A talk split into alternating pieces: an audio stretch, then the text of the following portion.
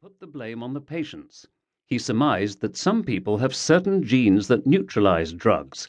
He did not realize the reason why these drugs do not work is due to one fact they are not designed to quench patients' symptom producing thirst. Unfortunately, these drugs go further than not working, they actually make patients sicker than before.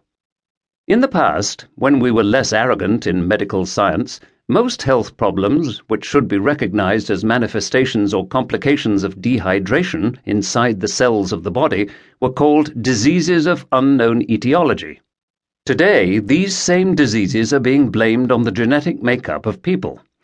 If only medical professionals would realize that the drought in the internal environment of cells in the body impacts the enzymatic activity of the DNA and RNA structures of the nucleus of the cells, too. Thus, most of the malfunction of these genes is secondary to the missing action of water in the interior of the cells.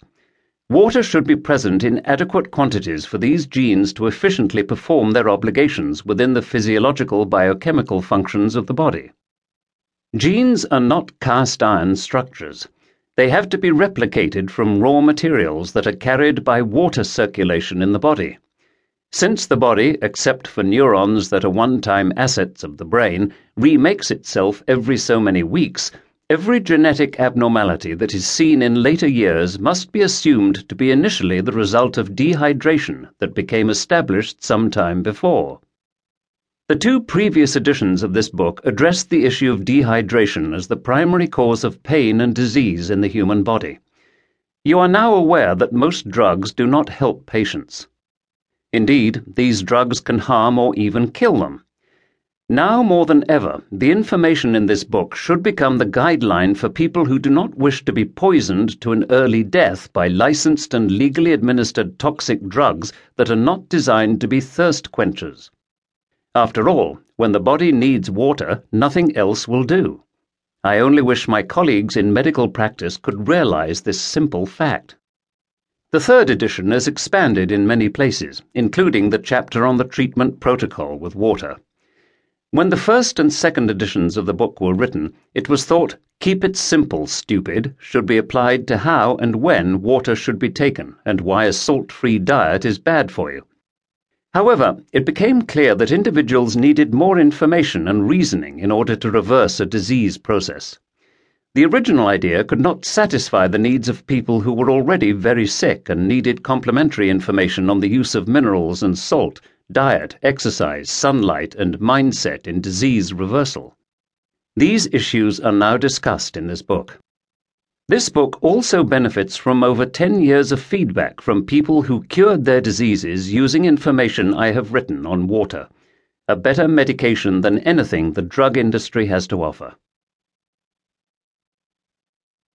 Introduction Don't treat thirst with medications. The significant problems we have cannot be solved at the same level of thinking with which we created them. Albert Einstein. The cost of healthcare was around $1.6 trillion in 2002, and it is estimated it will consume 28% of the GNP by 2010 if present trends continue. About 90% of the amount is personal health care costs incurred by the public. The federal government is said to be responsible for only about 10% of expenditure. However, this vast expenditure becomes taxable income for the 10 million people employed at present in the healthcare system in America. It is clear that the government stands to gain from the rise in the healthcare costs of the nation. Thus, there exists a conflict of interest between the needs of the public and the intention of the government to preserve its income base. In light of this understanding, we can see why the government is not interested in taking steps to reduce the health care costs of the American people. It is obvious that the people are responsible for their own health. They have to protect themselves from commercial considerations of the healthcare operators and the government that wishes to maintain healthcare costs at their present levels. You see, the health care crisis of America is not caused by the way it is operated, nor is it entirely the result of greed based pricing.